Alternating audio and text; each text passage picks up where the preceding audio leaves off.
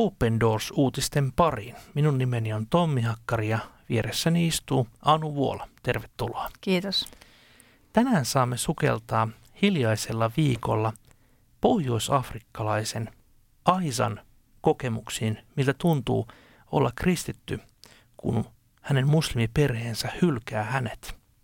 Samalla myös keskustelemme pääsiäisestä ja siitä, miten nimenomaan pääsiäisen aika on useille kristityille ympäri maailmaa erittäin vaarallista aikaa, koska juuri silloin salainen poliisi usein pidättää pastoreita ja muita seurakuntalaisia. Aloitetaan kuitenkin Aisan tarinasta. Ole hyvä. Aisaita tuli kristitty, kun eräs pohjoisafrikkalainen nainen johdatti hänet 17 vuotta sitten Herran luo. Aisa oli keskustellut naisen kanssa ja nähnyt, kuinka kärsimys oli tehnyt tästä vahvan. Muslimina pidin tästä naisesta paljon. Hän oli hyvä, siksi en ymmärtänyt, miksi hän ei ollut muslimi. Yritin käännyttää hänet muslimiksi. Halusin hänen lausuvan muslimien uskon tunnustuksen, jotta hän ei joutuisi helvettiin, Aisa kertoo. Muslimina Aisa uskoi Koranin olevan Jumalan lopullinen ilmoitus – Raamattu oli hänen mielestään sama kirja, pienillä eroavaisuuksilla, mutta se oli tietysti kristittyjen vääristelemä. Nuo kaksi kirjaa osoittautuvat kuitenkin täysin erilaisiksi. Luettuaan raamattua jonkin aikaa Aisa hylkäsi Koranin. Raamatussa Jumala sanoo, että hänen sanansa ei tyhjänä palaa. Rakastuin raamattuun, hän kertoo. Aisa kääntyi kristityksi. Joitakin vuosia kääntymisensä jälkeen hän koki, että hänen täytyi kertoa siitä perheelleen. Hän päätti kertoa ensin isälle. Olen tiennyt kääntymisestäsi jo pitkään. Tulet menettämään kaiken, äitisi, sisaresi, koko perheesi. Eikä kukaan tule enää puhumaan sinulle, Aisa kertoo isänsä sanoneen. Seuraavana päivänä Aisa meni töihin. Hän oli valmistunut yliopistosta ja oli työharjoittelussa – Isäni tuli työpaikalleni ja vei autoni. Samalla viikolla veljeni pahoinpiteli minut. Päätin oleilla ystävieni luona. Sitten isä pyysi minut kotiin puhumaan kanssaan. Hän oli todella vihainen. Hän koki tulleensa loukatuksi ja petetyksi, Aisa kertoo. Jos olet syntynyt naiseksi muslimiperheeseen ja alat seurata Jeesusta, häpäiset perheesi. Olet jättänyt juuresi. Näin perhe kokee kääntymisen – Kääntynyt leimataan vääräuskoiseksi, Aisa sanoo. Eräänä iltana tultuaan kirkosta kotiin Aisa sai kuulla äidiltään, että isä saattaa tappaa hänet. Seuraavana päivänä Aisa lähti kotoa. Otin mukaani vain ne tavarat, jotka mahtuvat reppuuni. Majailin muiden uskovien luona. Meni kymmenen vuotta ennen kuin taas puhuin isäni kanssa. Äiti piti minuun salaa yhteyttä.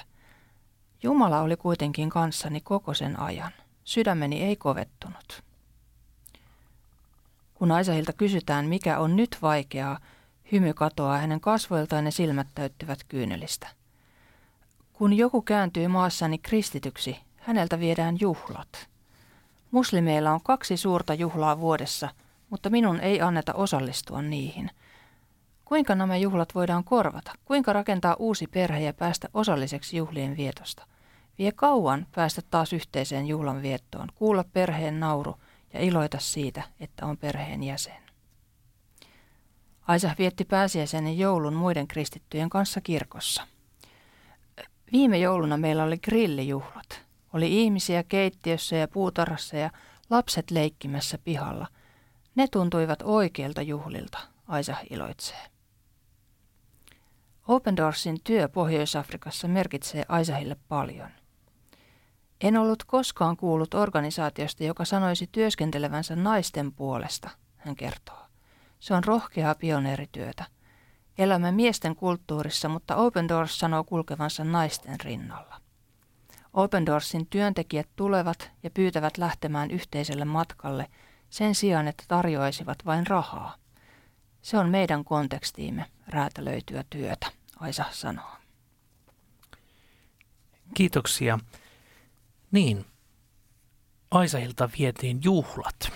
Hän ei kykene siis nauttimaan perheensä naurusta, iloista ja suruista. Se on näin hiljaisella viikolla ja meilläkin pääsiäisen aikaan kyllä aika kova, kova isku kerta kaikkiaan. Mitä ajattelet siitä? Mm, kyllä, joo se perheyhteys varmaan tuolla vielä etelämpänä niin on, on paljon, paljon vahvempi kuin meillä täällä Suomessa. Että, että ehkä me voitaisiin Suomessa paremminkin verrata jouluun. Jouluun tätä, että jos sä jouluna joudut erotetuksi siitä, mm. siitä, missä sä yleensä sitä vietät, niin se ehkä vastaa lähinnä sitten tätä, mitä hän on kokenut, kokenut siellä. Mutta ihan hienoa nähdä, että siellä sitten kristitytkin alkoi viettää tällaisia juhlia, joissa voi, mutta tietenkään siellä ei ole se oma, mm. oma synnyinperhe mukana, että se on vähän erilainen tunne sitten. Niin, eli se mm. seurakunnasta, niin Ai sai uusia äitejä, isiä, siskoja, veljiä, kun oikea biologinen veli pahoinpiteli mm. ja isä varasti auton ja tuomitsi tyttärensä, että et enää kuulu meidän perheeseemme. Olet häpäissyt minut ja koko perheemme. Tämähän on valitettavaa todellisuutta niin Aisalle kuin tuhansille ja tuhansille nuorille naisille ympäri muslimimaailmaa. Tämä näkökulma, minkä hän toi, että Open Doors toimii nimenomaan naisten puolesta. Se oli mun mielestä hyvin koskettava ja mielenkiintoinen näkökulma. Mm, kyllä, joo. Voin, voin kuvitella, että juuri naiset, jotka, jotka ei ole siellä yhteiskunnassa mitenkään muutenkaan esillä, niin, niin tässä tilanteessa – he joutuu niin kuin kaksinkertaisesti tavallaan niin kuin mm. miesten. Ja jos isä on se vahva perheen pää, joka on tietyllä tavalla on hyvä asia, e, mm. että, että isä, on, isä on vahva perheen pää, mutta jos se johtaa tähän, että, että voidaan niin kuin jopa tappouhkaus antaa omalle lapselle, mm. lapselle kristityksi kääntymisen takia, niin, niin se, on, se on aika rankkaa, rankkaa kyllä naiselle. Kyllä. Valitettavasti juuri näin hiljaisella viikolla haluamme tuoda tänne kaikkien kuulijoiden tietoon, että nimenomaan pääsiäisen aika on erittäin vaikeaa aikaa kristityille ympäri, ympäri maailmaa, jotka joutuvat kärsimään vainoa. Kysehän on nimenomaan siitä, että usein silloin seurakunnat elävöityvät ja kristityt kokoontuvat yhteen iloitsemaan. Kristus on totisesti ylösnoussut. Samalla kuitenkin lisääntyvät nämä vainot – ja Open Doorsin yhteistyökumppanit ovatkin raportoineet jo vuosia lukuisten pastoreiden pidätyksistä, kirkkojen tuhoamisista ja seurakuntalaisten vainoista. Ja ne tapahtuvat juuri pääsiäisen alla ja pääsiäisen aikaan.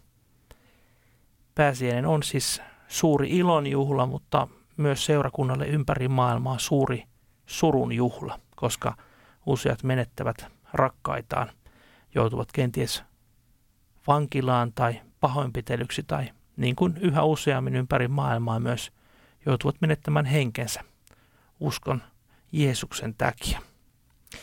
Mutta vielä jos ajatellaan tätä Aisaa, niin ajattelet, mikä hänessä oikein niin kuin ilahdutti minua, että hänen kääntymiskertomuksensa sijoittui nimenomaan raamattuun. Hmm. Sain lukea raamattua ja raamattu käänsi hmm. pääni. Hmm. Kyllä, joo. Ja se, että hän niin kuin, äh, hän sai kuulla raamatusta ja, ja uskosta sitten niin kuin oman maansa toiselta naiselta. Mm. Eli, eli sekä ei tullut mistään, mistään ulkopuolelta, että hän on jotenkin, joo, kyllä on hieno, hieno toi, toi hänen kertomuksensa. Ja, ja tosiaan se raamatun sanan voima mm. tässä, tässä tulee, että ehkäpä niin kuin jotenkin pääsiäisenäkin se on niin raamatun ydin juttu, se ne kertomukset pääsiäisestä ja Jeesuksen sovitustyötä. Mm. Että ei tavallaan ehkä ole ihme, että juuri silloin hyökätään, hyökätään myös, että, että tota, ollaan niin, niin siinä ytimessä. Kyllä, kyllä. Ollaan todella kristinuskon ydinasioissa, ydinpäivissä ja näitä haluamme tietenkin jokaiselle kuulijallekin omakohtaisesti rohkaista syventymään entistä syvemmin tähän pääsiäisen ihmeeseen siihen, että Jeesus todella – kuoli ja ylös nousi sinun ja minun syntien puolesta. Ja tämän nimen tähden 245 miljoonaa kristittyä ympäri maailmaa on valmis myöskin kärsimään vainoa. Nimittäin Open Doors, joka tekee työtä vainottujen kristittyjen parissa, niin on arvioinut, että 245 miljoonaa ihmistä on se määrä ihmisiä, joka kärsii vainoa tänäänkin päivänä. Ja se on tarkoittaa arviolta noin joka yhdeksättä kristittyä meidän olisi hyvä näin hiljentyä vielä rukoukseen ja muistetaan kaikkia maailman vainottuja kristittyjä. Rakas Jeesus, kiitos siitä, että sinä todella elät ja olet ylösnoussut. Kiitos, että sinä ja sinun takiasi saamme luottaa siihen, että viimeisenä päivänä mekin nousemme ylös taivaan kotiin.